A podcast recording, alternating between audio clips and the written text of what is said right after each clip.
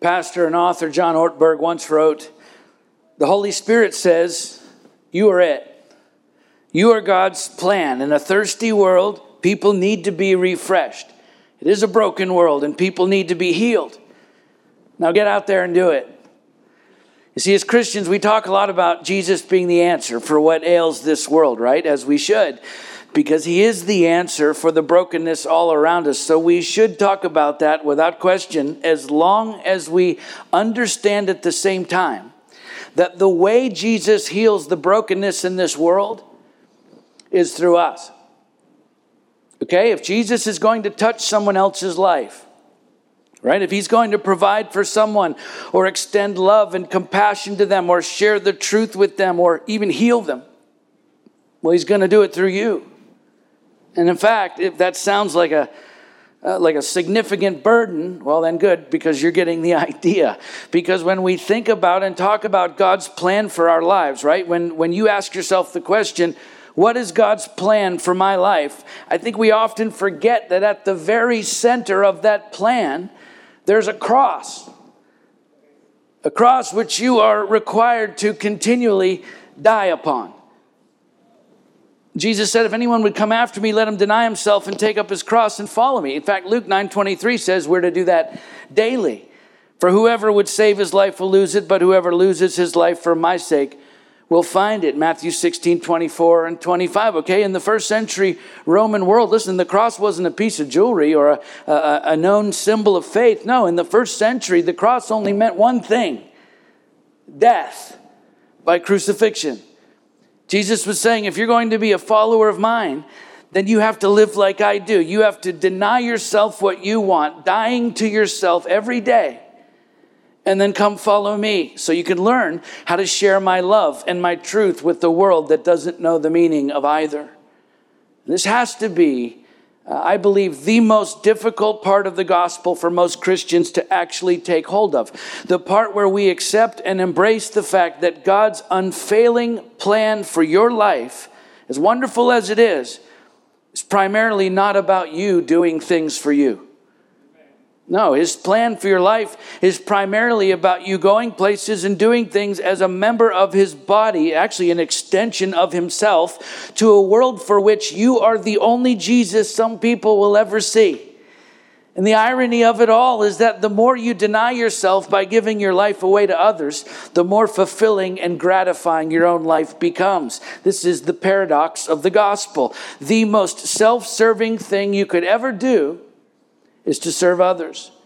More specifically, to serve Jesus Christ by serving others, because it is only then, when you're living in the very center of God's unfailing plan for your life, that you will ever truly be satisfied. Which is also why the enemy's most effective and most oft employed strategy in the lives of God's people is to get us to focus on ourselves at all costs right? Because that immediately takes us outside of God's will. Listen, He did it with Adam and Eve in the very beginning. He's been doing it ever since, tempting us with the notion that I should tend to myself, to my needs, to my desires first and foremost. And then it's okay for me to do good for others with whatever is left. But you understand, that's not what Jesus did. That's not how he lived his life. And that's not what he taught his disciples to do either, because his plan for you is to live a selfless life of service to him by serving others. And what's so amazing about how God works in all of that is the fact that, again, living that way is hands down the best thing you could ever do for yourself. Why? Because of what God does to you and through you when you live like that which is what our story is about today as we continue this sermon series, working our way through uh, 1 Samuel. Saul is being prepared by God, un- unbeknownst to Saul, to become Israel's first human king. And of course, if you're familiar with the story of Saul's life, you know that the moment he begins to focus on himself in later chapters, that's the moment he wanders outside of God's will. And, and we'll get to all of that as we go. But in the beginning of Saul's story, as he focuses on serving others in the simplest of ways, God does the most amazing things to and through Saul as his unfailing plan unfolds in Saul's life. Which I'm just telling you, is a lesson that may be needed in the church now more than ever in our lifetime. Because when you look at what is happening in the world today and all around this country, everyone is vying for attention. Everyone wants to put a spotlight on themselves. And of course, uh, uh, look, there are a myriad of very serious and legitimate issues that need to be addressed without question. Uh, uh, but look, the last thing the world needs right now the last thing the world needs right now is the church using the suffering that is going on around us as an opportunity to promote ourselves because you and I aren't the answer. Jesus is, which means when the world sees us, they had better see Jesus. What does that mean? It means where there's racism, we need to stand up against it. Where there's oppression, we need to fight against it. Where there are defenseless people being taken advantage of, we need to stand up and defend them because talk is cheap. And there are plenty of people talking right now. What the world needs from us is action. They need to see Jesus. By the way, that has to be more than simply participating in some kind of event. It's fine to do that. But serving Christ by serving others is actually God's plan for your entire life, every single day of your life. Right? Serving Him is supposed to be a daily matter of course in the lives of God's people, which means what? It means serving those who are suffering. It means loving those who have been rejected. It means healing those who are hurting and providing for those who are without every single day of our lives, which also happens to be God's unfailing plan for your life as we're going to see in our story today. So let's pick it back up where we left off last time at 1 Samuel chapter 9, and we'll begin with the first 10 verses. There was a man of Benjamin whose name was Kish, the son of Abiel, son of Zeror, son of Becorath, son of Aphiah, a Benjaminite, a man of wealth. And he had a son whose name was Saul, a handsome young man. There was not a man among the people of Israel more handsome than he. From his shoulders upward, he was taller than any of the people. That doesn't mean he had a really long neck and a giant head. It means he was head and shoulders above the rest. Now, the donkeys of Kish, Saul's father, were lost. So Kish said to Saul, his son, Take one of the young men with you and arise, go and look for the donkeys. And he passed through the hill country of Ephraim and passed through the land of Shalishah, but they, they did not find them. And they passed through the land of Shaalim, but they were not there. And then they passed through the land of Benjamin, but did not find them. When they came to the land of Zuph, Saul said to his servant who was with him, Come, let us go back, lest my father cease to care about the donkeys and become anxious about us. And this wasn't Saul being soft, by the way. As we learn later chapters, uh, his father was actually very concerned and anxious about him. So Saul was thinking about his father here. But he said to him, Behold, there's a man of God, this is the servant speaking, there's a man of God in this city, and he's a man who's held in honor. All that he says comes true. So now let us go there. Perhaps he can tell us the way we should go. Then Saul said to his servant, But if we go, what can we bring the man? For the bread in our sacks is gone, and there's no present to bring the man of God. What do we have? The servant answered Saul here, I have with me a quarter of a shekel of silver, and I will give it to the man of God to tell us our way. Formerly in Israel, when a man went to inquire of God, he said, Come, let us go to the seer, for today's prophet was formerly called a seer. And Saul said to his servant, Well said, come, let us go. So they went to the city where the man of God was. So this story opens up with a formal introduction of Saul and his family line, starting with his father Kish, and then there's a four generation genealogy, which was typical in ancient Semitic writings when you wanted to convey the importance or the high status of a particular family within a particular tribe. You would list their genealogy. And then when you include the phrase, at the end of verse 1 that describes Saul's father as a man of wealth, uh, which doesn't even come close to, to doing the phrase justice in the ancient Hebrew, which is Gibor Kayil. It's, it's actually a description of a mighty man of power. It was the same phrase used to describe members of the nobility, particularly those in the warrior class who later became a part of the aristocracy. And then, uh, as the story progresses, we learn further on that Saul's family not only had slaves and donkeys, but also oxen, which was very rare to have all of that. So it starts to become very clear that this was one of the most influential families in all of the tribe of Benjamin. And so Saul's pedigree is second to none among the Israelites in his tribe. And on top of all that, there are multiple allusions, as you've just read, to his physical stature, right? Including his height, uh, the fact that he was taller than any of the other Israelites and handsome, the best looking among them as well, which, when you read this at a sort of cursory reading, it seems like a fairly random and odd detail to throw into the story, and yet there's actually a very good reason for this, uh, for including this physical description of the man who is soon to be their king. If you were here two weeks ago, You'll remember that the Israelites, back in chapter 8, verse 5, were demanding a king, and I'm quoting, just like all the nations. And if you read it in the, in the ancient language, it was just like all the pagan or Gentile nations around us. They were rejecting God as their king. And here's the crazy part about that. When you look at the people groups described as being tall, particularly tall in the Hebrew Bible, it was always the same uh, as uh, the same as all of the people that were described as tall were always described as the enemies of Israel. So, just an example or two.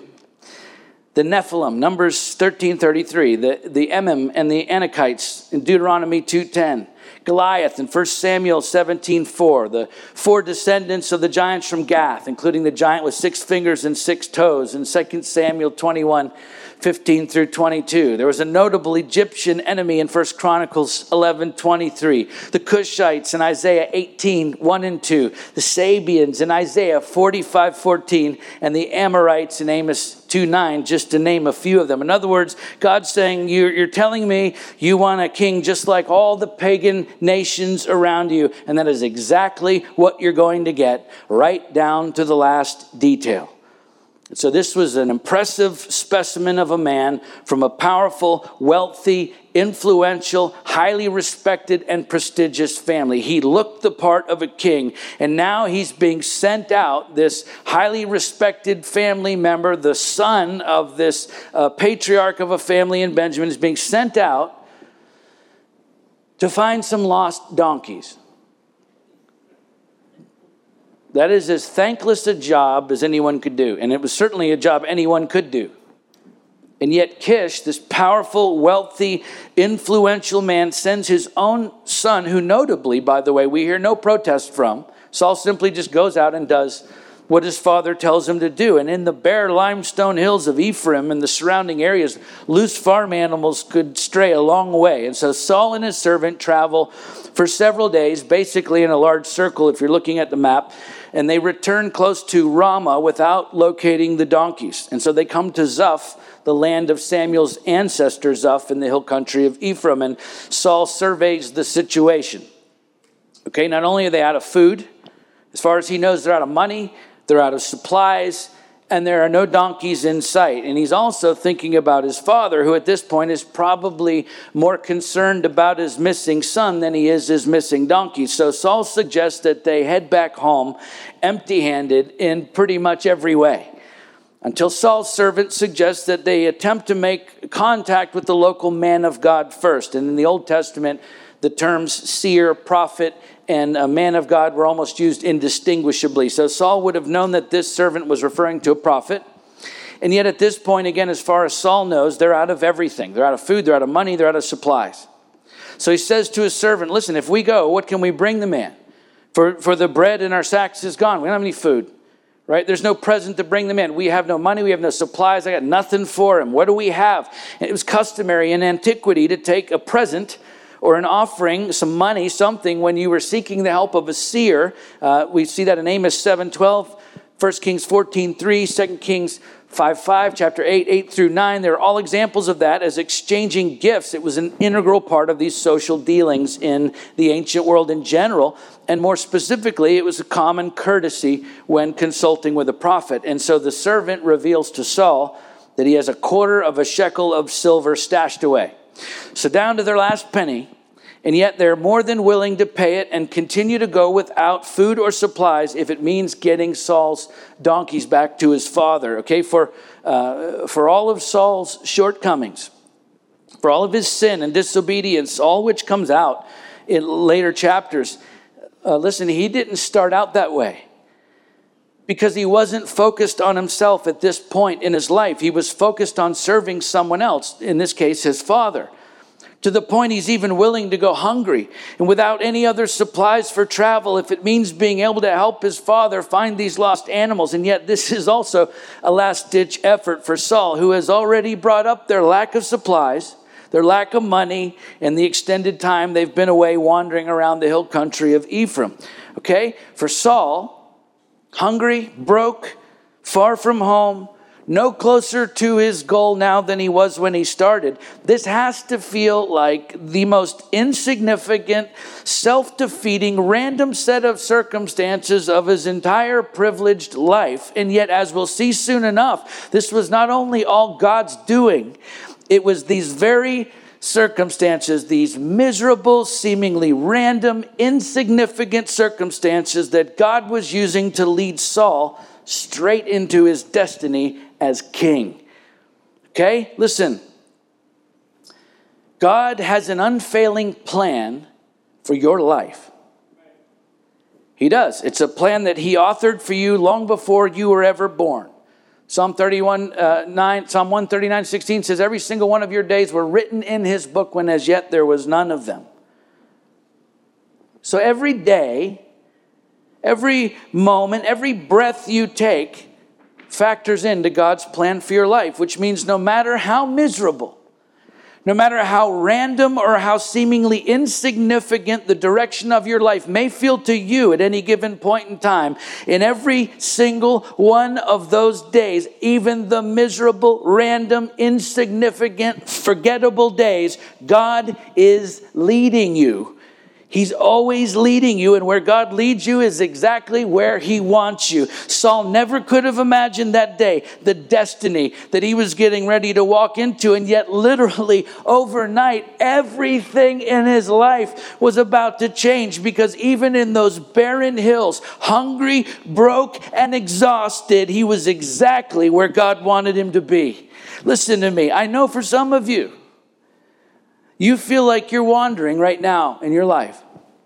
I get it. You're like your life has no real direction, no significant purpose, no light at the end of the tunnel you feel like you're in. And as long as it is felt that way, you still don't feel one day closer to the life you've been longing for. I am telling you, as far away from your destiny as you may feel right now, you are exactly where God wants you to be because you didn't get to where you are by chance fact, there's no such thing as chance in God's kingdom.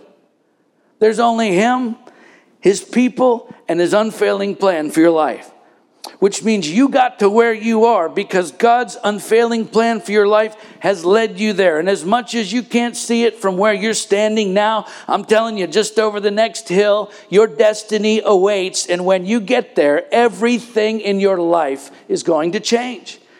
And, and, and by the way, it's not as if you don't have a part to play and God's plan for your life coming to fruition. Certainly you do. We'll talk about that in a moment. But listen, his plan for your life is, is an unfailing plan. It cannot be overcome by the plans of the enemy. You understand that, right?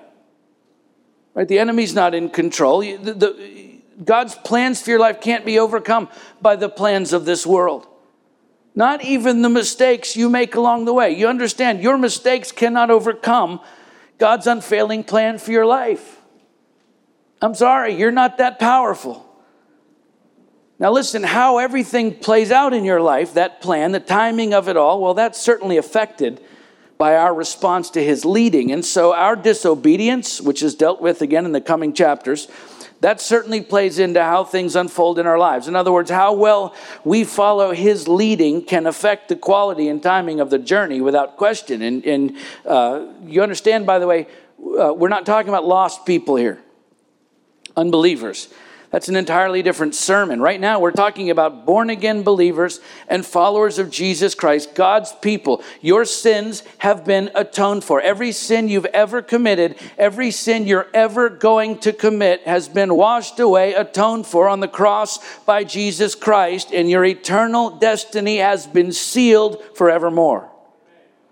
And yet, things like disobedience obviously still matter. They're paramount, in fact, in affecting your journey with God, which again we'll get into more in the weeks ahead. The point being, What you do or don't do can have a direct bearing on how long it takes you to get over that next hill and into your destiny in Christ. In other words, he's, he's always leading, right? But we still have to follow, which calls attention to another aspect of this story with Saul that I want to point out because if Saul had been primarily focused on himself on this journey to find these lost donkeys, he probably would have gone home long before now.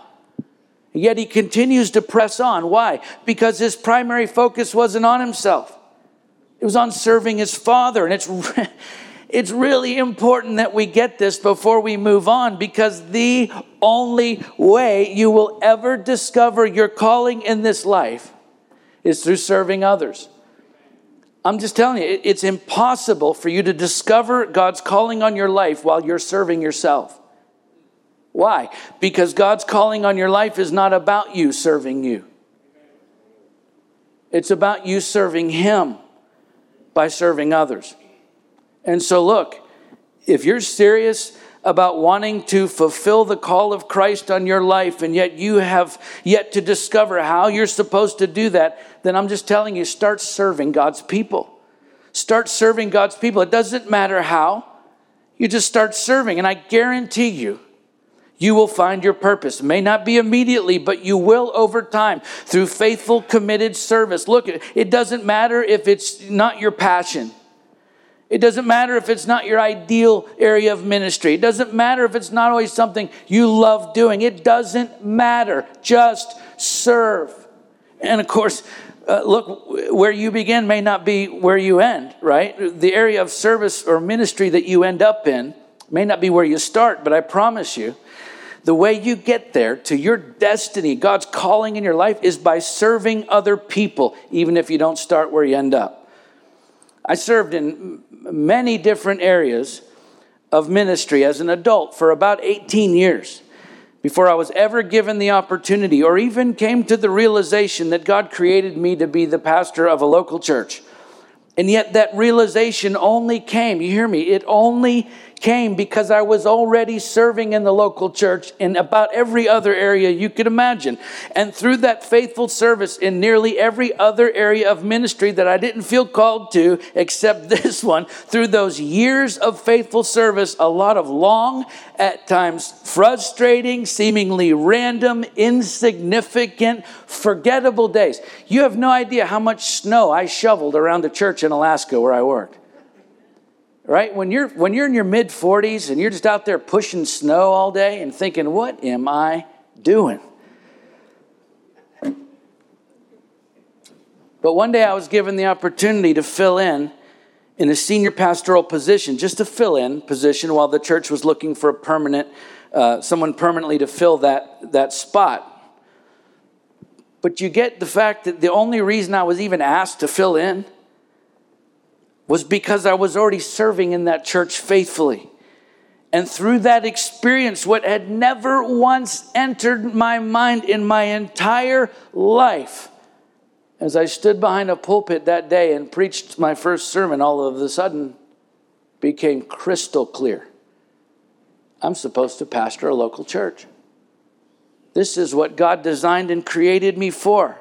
And it only took me 18 freaking years of service to figure it out. Come on. Now I look back, and the whole time I can see now God was leading me. He was leading me, even in the mundane, forgettable days, the insufferable setbacks, even times when it felt like I was wandering aimlessly. I can see so clearly now, all the while, I was exactly where I was supposed to be, when I was supposed to be there, because God was leading me the whole time. It turned out it was His unfailing plan for my life, even though I couldn't always see it at the time. So, look, eh, don't stop serving. Even when it feels like you're aimlessly wandering, keep serving Christ by serving others faithfully. And I promise you, his unfailing plan for your life, including all those days when it seems like what you're doing is insignificant, right? Mundane, forgettable. You'll look back even on those days and you'll realize Jesus was leading you through it the whole time. Author Mark Hart says, The man who built the manger had a purpose in mind. God had another.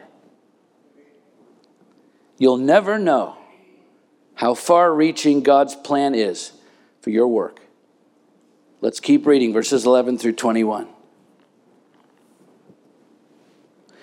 As they went up on the hill to the city, they met young women coming out to draw water and said to them, Is the seer here? They answered, He is. Behold, he's just ahead of you. Hurry, he's come just now to the city because the people have a sacrifice today on the high place. As soon as you enter the city, you'll find him before he goes up to the high place to eat, for the people will not eat till he comes, since he must bless the sacrifice. Afterward, those who are invited will eat. Now go up, for you will meet him immediately. So they went up to the city. As they were entering the city, they saw Samuel coming out toward them on his way up to the high place. Now, the day before Saul came, the Lord had revealed to Samuel, Tomorrow, about this time, I will send to you a man from the land of Benjamin, and you shall anoint him to be prince over my people Israel. He shall save my people from the hand of the Philistines, for I've seen my people because their cry has come to me. When Samuel saw Saul, the Lord told him, Here is the man of whom I spoke to you. He it is who shall restrain my people. Then Saul approached Samuel in the gate and said, Tell me, where is the house of the seer? And Samuel answered Saul, I am the seer. Go up before me to the high place, for today you shall eat with me, and in the morning I will let you go and will tell you all that is in your mind. As for your donkeys that were lost for three days, do not set your mind on them, for they have been found. And for whom is all that is desirable in Israel? Is it not for you and for all your father's house? Saul answered, Am I not a Benjaminite from the least of the tribes of Israel?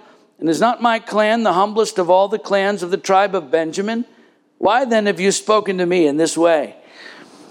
So Saul and his servant approached the city which is on a hill, but the water supply for the city, the springs and wells, were typically found in the lower elevations, down in the valleys, and it was generally the young maiden's job to walk down daily to those sources of water. So Saul uh, and his servant approached the city well, and they asked the young women if the seer is in the city, to which they reply, He is.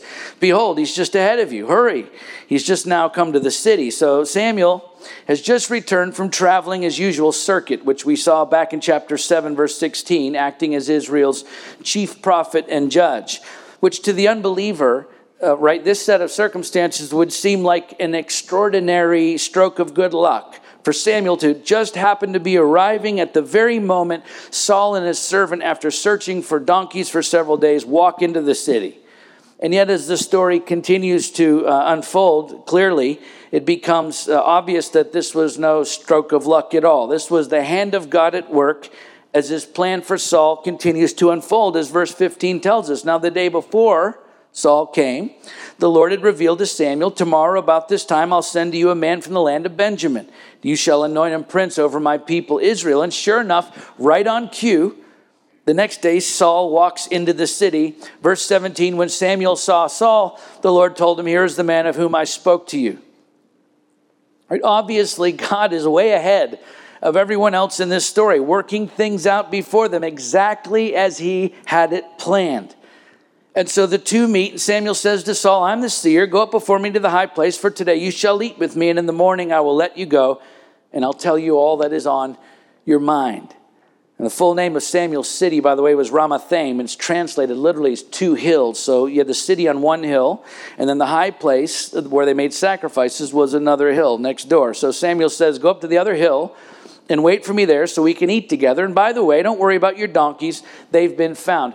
Oh, and one more thing you're the man that all of Israel has been waiting for, you and all your father's house.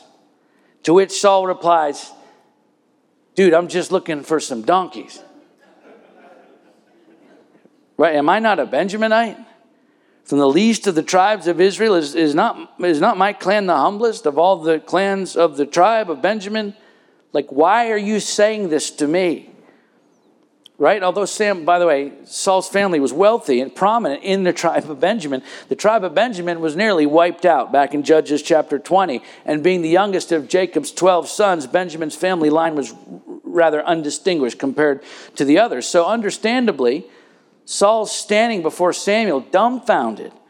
As far as he knows, he's just looking for some donkeys.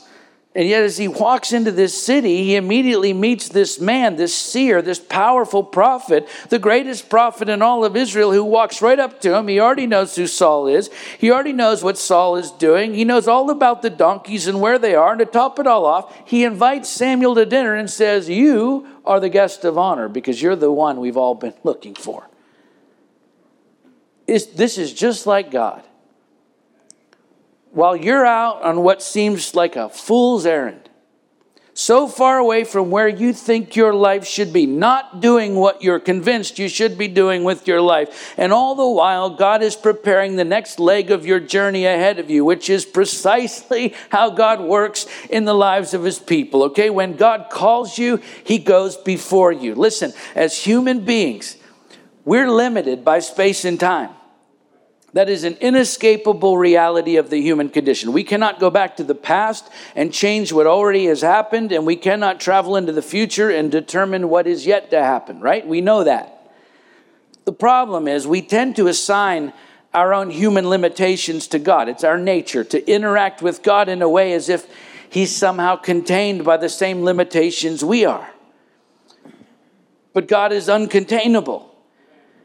God has no limitations. He dwells outside of space and time. He's omnipresent. He's everywhere all at once. He's omnipotent. He's all powerful over all of space and time all at once. He's omniscient. He's all knowing and in control of all space and time all at once. And so he's with you right now, and he always will be. Jesus said, Behold, I'm with you always to the end of the age, Matthew 28 20. But listen, he's not just with you right now, he is in your future right now, aligning all of your circumstances and all of your encounters and all of your relationships ahead of time. Why? So that his unfailing plan for your life unfolds exactly as he planned it.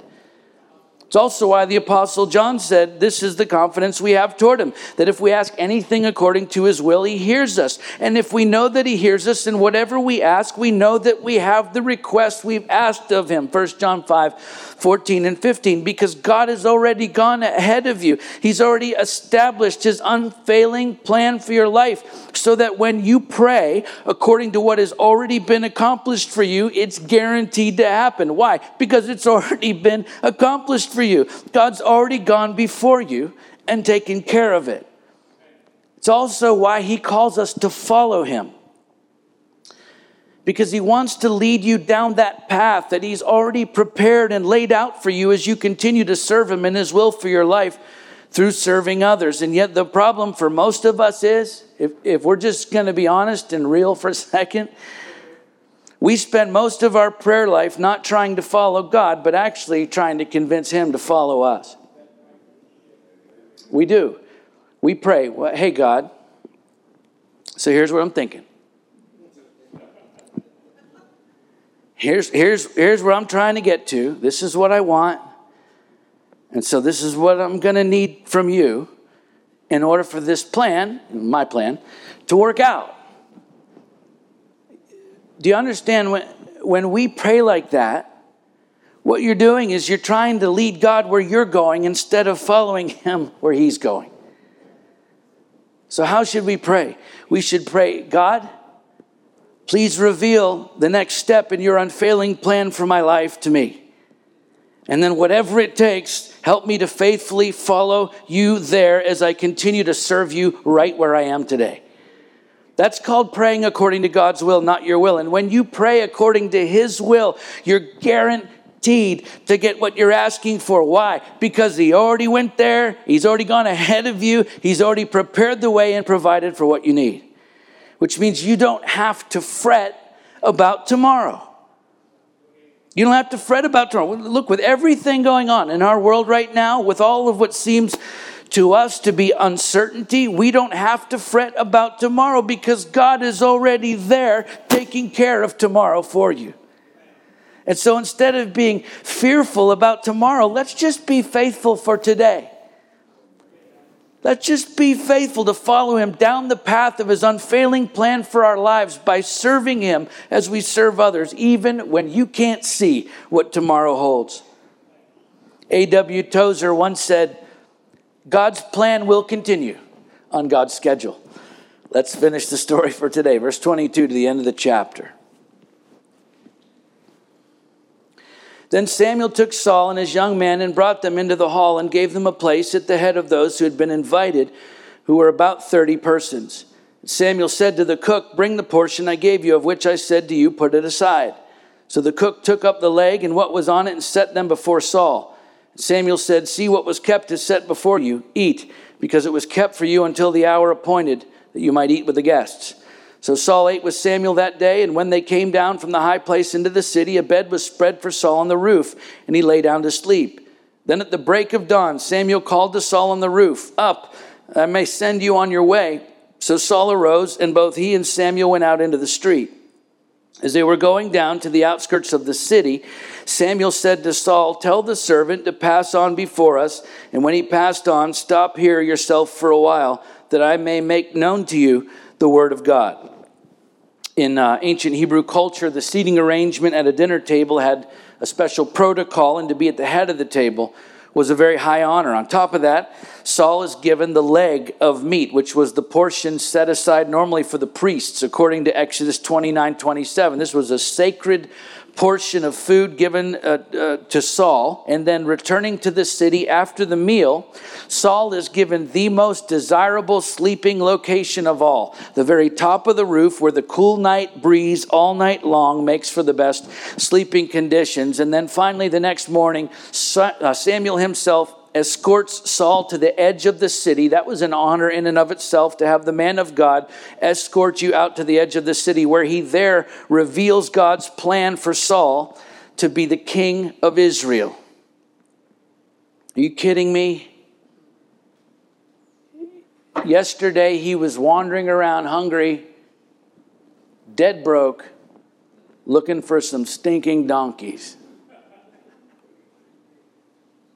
What an astoundingly unpredictable turn of events for Saul. One day ago, he's wandering the countryside, hungry, broke, without any hope of finding his father's livestock. And now, after being the honored guest at a feast at Samuel's table of all people, fed the very choicest food, given the finest place to stay. And if you read on into the next chapter, right there in the edge of the city, he is anointed by Samuel. He's anointed as king, and then he's provided for for the next step, the next leg of his journey in God's plan for his life. What a drastic turn of events as God so unexpectedly provides exactly what Saul needed to carry out God's plan for his life in that very moment which is exactly how God works in the lives of his people today. Okay, what God plans for you, he will provide for. Now, look, God will never call you to something that he won't equip you for. But that doesn't mean he's going to give you everything you need before you even get started. Because most of the time, he gives you what you need as you need it. Yet I can't tell you how many people I meet with who are, by their own admission, not yet doing what they know God has called them to do in their lives. And you ask them why, and they'll tell you it's because they don't have everything they need to carry that out. As if they can't do anything until they have everything. And I'm just telling you, if you are waiting for everything you need to do everything God has called you to do before you do anything, you're going to be waiting for a very long time. Okay, for Saul to be able to set out on the next leg of his journey with God, he needed a good meal, a solid night's rest, and a little bit of direction. And that's exactly what he got from Samuel. Exactly what was needed, exactly when it was needed. Look, if Saul had stayed at the edge of that town after Samuel anointed him king and said, okay, good, as soon as my army shows up, Soon as my army shows up with my chariots and my weapons to take me to my palace, the seat of my wealth and power, then I'll start off on the next leg of my journey, the next chapter of my story. You know what would happen? The dust left from Saul's dead body would still be sitting there on the edge of that town today because that's not how God works.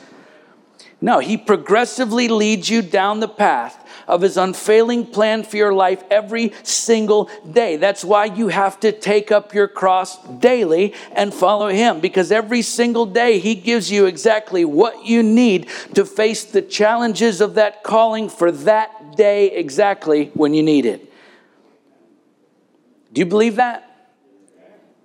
Good. Then what are you waiting for? If you're not doing what you know God has called you to do, then what are you waiting for? When we started this church, we didn't have all the money we needed. We didn't have any money.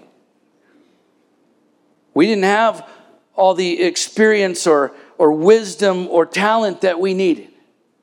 We didn't have all the people that we needed. In fact, in fact, what we didn't have, that list was much longer than what we did have. But it turns out we had what we needed for that first step. That first day, that first service, that first sermon, that first group of people who would walk through our doors and come to find out that's all we needed for that day. And it's been that way every single day since. Because that's how God works. Okay, Pastor Rob. So, what do I do now? I know what God has called me to, and I know I don't have everything I need to carry out that calling. So, so what am I supposed to do? How do I get started? The answer is start serving. Doesn't matter where. Doesn't matter how. The, the, fact that where you start may not be where you end up. It doesn't matter. Just start serving Jesus Christ by serving other people like He did. It's called following Him. And as you do that, He will lead you exactly where you need to be, exactly when you need to be there, with exactly what you need to carry it out all along the way which is his unfailing plan for your life. It's not primarily about you doing things for you. No, it's about you going places and doing things as He leads you and provides for you day after day after day, sharing the love of Christ and the truth of Christ with a world that doesn't know the meaning of either. And my goodness, if ever in our lifetime this world needed the love and truth of Christ, it's now which means we need to do more than uh, attend an event and make a meaningful post on social media. That's great. But you understand if Jesus is actually going to touch someone's life, if he's going to provide for someone or extend love and compassion to them or share truth with them or heal them, he's going to do that through you, not a post on social media. How? He's going to do that through you. How? As you provide for them, as you love them, as you share the truth with them, as you mend them, you have to be there. You have to be there. That sounds like a significant burden. Yeah. Yeah, it is. It also happens to be God's unfailing plan for your life. Let's pray.